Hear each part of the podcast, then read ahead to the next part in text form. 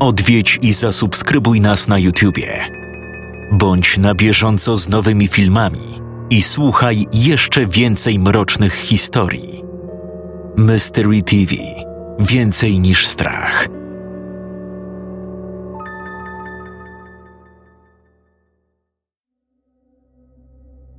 Doktor Wilhelm Bloch najszybciej jak potrafił wysiadł z dwukonnego zaprzęgu. Miejscowość Branał zawsze wspominał z sentymentem. To właśnie tutaj mieścił się jego pierwszy gabinet lekarski. Mimo iż było to kilkadziesiąt lat temu i od tamtej pory wiele się zmieniło, sentyment pozostał. Pan Bloch był znanym i cenionym medykiem. Z tego powodu ostatnimi czasy bardzo rzadko udawał się w odwiedziny do swoich pacjentów. Zazwyczaj przyjmując je w gabinecie mieszczącym się w oddalonym o kilkadziesiąt kilometrów austriackim Lincu. Tym razem sytuacja była niespotykana, a przypadek wyjątkowy.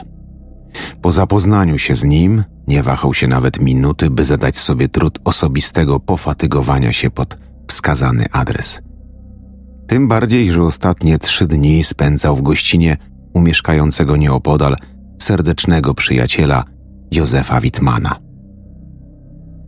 Prowadzący zaprzęg woźnica za nic miał sobie wszelkie zasady bezpieczeństwa – pędząc na łeb, na szyję, zdołał przyprawić lekarza o lekkie mdłości i zmówienie kilku zdrowasiek w intencji szczęśliwego dotarcia do celu.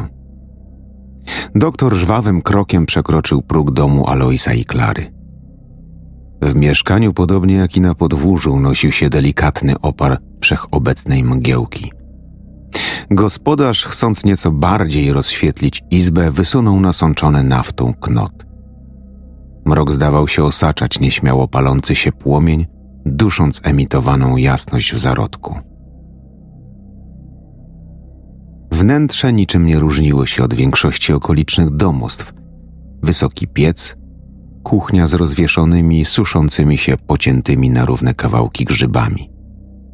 Duży drewniany stół z czterema krzesłami, stary, charakteryzujący się niezliczoną ilością szufladek kredens niewielkie przykryte zieloną narzutą łóżko. Biały sufit i równie białe ściany dopełniały standardowego wyglądu domu. Medyk postawił ciężką skórzaną torbę na jednym z krzeseł, po czym spojrzał w stronę posępnego oblicza gospodarza domu. Mężczyzna wykazywał oznaki nie tylko zdenerwowania, bo i znacznego spożycia alkoholu. Wczoraj wszystko jeszcze było dobrze, przemówił Alois. Wszystko zaczęło się dzisiaj nagle. Gdzie leży chłopiec? zapytał lekarz. W pokoju. Klara nie odstępuje od jego łóżka. Nagle drzwi sąsiedniego pokoju otworzyły się. W objęciach postawnej, ubranej w długą jasną sukienkę kobiety, wyszła szczupła, zapłakana, zgarbiona brunetka. Widząc lekarza, ożywiła się. Wyrwawszy z objęć prowadzącej, podbiegła do doktora, chwytając go za rękę. Proszę, proszę go ratować. To nasz jedyny syn. Trójkę jego rodzeństwa już pochowaliśmy. Ostał nam się tylko on, błagam. Błagam, niech mu pan pomoże. Zawodząc klęknęła na kolana. Wilhelm widział, iż kobieta jest zdruzgotana. Nawet więc nie próbował uwolnić ściskanej dłoni. Postaram się zrobić wszystko, co będzie w mojej mocy, zapewnił. Oddam wszystko. Proszę, oddam wszystko, tylko niech go pan ratuje, szluchała. Alois podszedł do małżonki. Używając siły, zmusił, by puściła rękę lekarza oraz wstała. Następnie przystawił usta do jej ucha, coś szepcząc. Kobieta natychmiast wtuliła się w niego. Pierwszą czynnością doktora po otwarciu skórzanej torby było wyjęcie niewielkiej buteleczki z kroplami. Podał specyfik tęgiej kobiecie, nakazując na szklankę czystej wody dodać równo 10 kropel specyfiku. Tak przygotowana mikstura miała uspokoić matkę chorego chłopca. Dwie minuty później kobieta piła roztwór mający zatopić ją w odmętach kojącego, niezałkłóconego niczym snu. Alois położył żonę na łóżku. Otyła kobieta przykryła ją wełnianym kocem. Do rana powinna spać spokojnie, chodźmy do chłopca, zaproponował lekarz. Prowadził Alois, zanim szedł doktor, na końcu tęga pani. Pomieszczenie, którego próg przekroczyli, zatopione było w mroku. Na dwóch ścianach wisiały małe obrazy z gatunku pejzaży. Kontury szafy ledwo wyodrębniały się z rzuconego na nią cienia. Dość duże okna szczelnie zasłonięte były zasłonami. W środku nie było jednak duszno, a nawet wręcz przeciwnie, panował chłód. Na stole stało kilka butelek po wyciągach zielarskich, syropach, jak i różnego rodzaju domowych miksturach. Na środku znajdowała się w połowie wypalona świeca. W rogu pokoju na łóżku leżał przywiązany za każdą z kończyn około ośmioletni chłopiec. Oddychał ciężko. Każdemu wykonanemu wdechowi towarzyszył nieprzyjemny dla ucha rodzaj rzężenia. Malec, mimo iż unieruchomiony, próbował wyrwać się z krępujących więzów. W tym celu nieustępliwie szarpał każdą z kończyn. Słysząc skrzypiącą podłogę, zastygł w bezruchu. W pierwszej chwili lekarz przestraszył się. W trakcie kilkudziesięcioletniej praktyki zdążył zobaczyć wiele, ale wiązanie pacjentów było mu znane tylko z zakładów psychiatrycznych. Niektórych biedaków nie sposób było unieruchomić w żaden inny sposób. Odstawił torbę na jedno z krzeseł, ostrożnie zbliżając się do chłopca.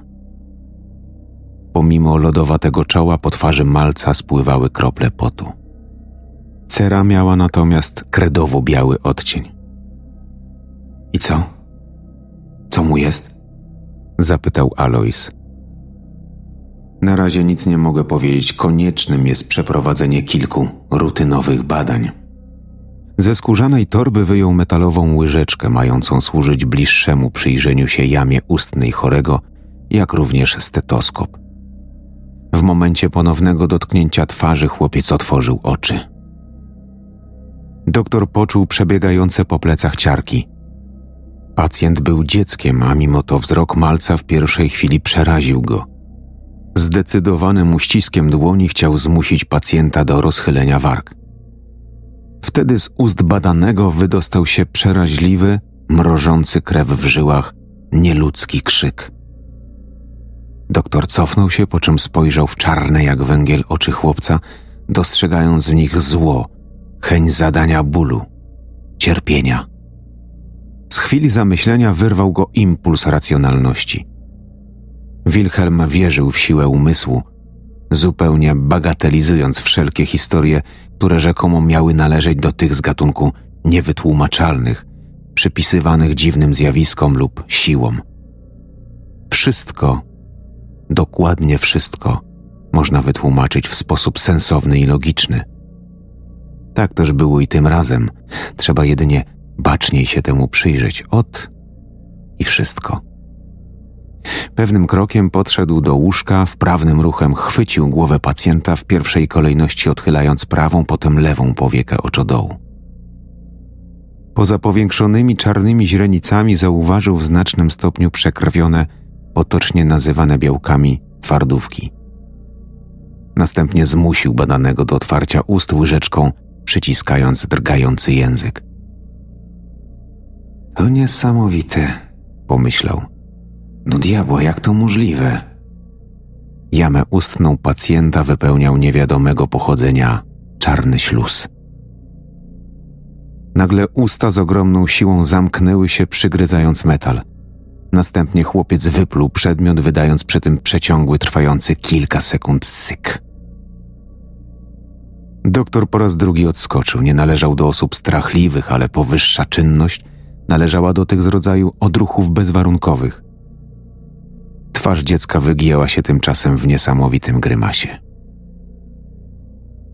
Dobrze rozumujesz.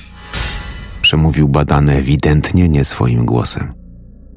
Do diabła, jak to możliwe? Do diabła, jak to możliwe? Do diabła, jak to możliwe? Cały czas powtarzał w kółko słowa, co i raz przerywając je histerycznymi salwami śmiechu. Wilhelm przeraził się. Nie, nie, To jakaś paranoja, gówniarz ma gorączkę i majaczy.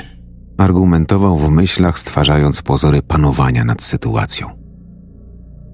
Unieruchomione ciało dziecka cały czas trzęsło się w coraz głośniejszych salwach pustego śmiechu. Doktor wyjął z torby termometr i po raz trzeci podszedł do łóżka. Unikając spojrzenia pacjentowi w oczy, zatkał mu usta, przykładając do czoła trzymany w drugim ręku przyrząd. Chłopiec uspokoił się, tak jakby zapadając w sen. Zdjął rękę z jego ust, oddech malca stał się bardziej miarowy. Mijała druga minuta pomiaru temperatury, gdy mimowolnie skierował wzrok na twarz badanego. Wyglądał źle, bardzo źle. Skóra wyglądała strasznie niezdrowo. Pojawiły się na niej ślady pękających naczynek krwionośnych. Spojrzał na zamknięte, poprzecinane niezliczoną ilością cieniutkich żyłek powieki. Te nagle otworzyły się. Zginiesz. Ty i wszyscy tobie podobni zginą. Wyszeptał malec. Przerażony po raz kolejny odskoczył do tyłu, miał już dość. Spojrzał na termometr. Rteń zatrzymała się na słupku oznaczonym cyfrą 34. Spakował wszystkie przyrządy do torby.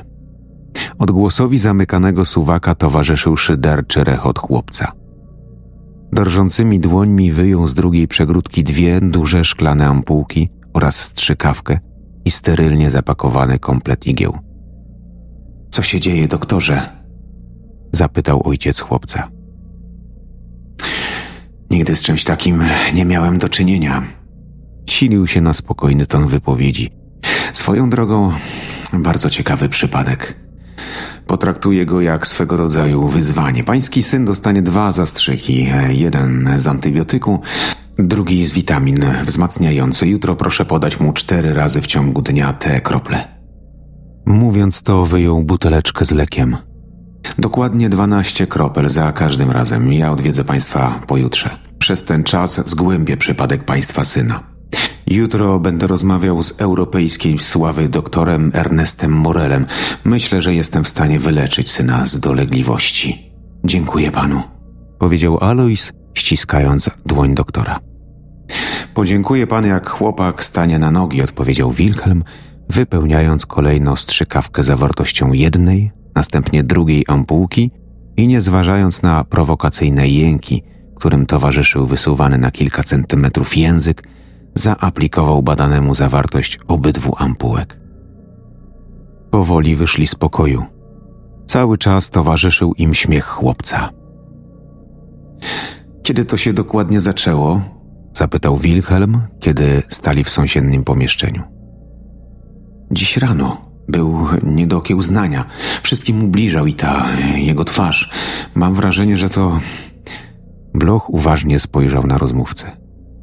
Śmiało, niech pan dokończy, powiedział zdecydowanym tonem. Że to nie jest mój syn. Co syn robił wczoraj? Byłem u starego Smitha.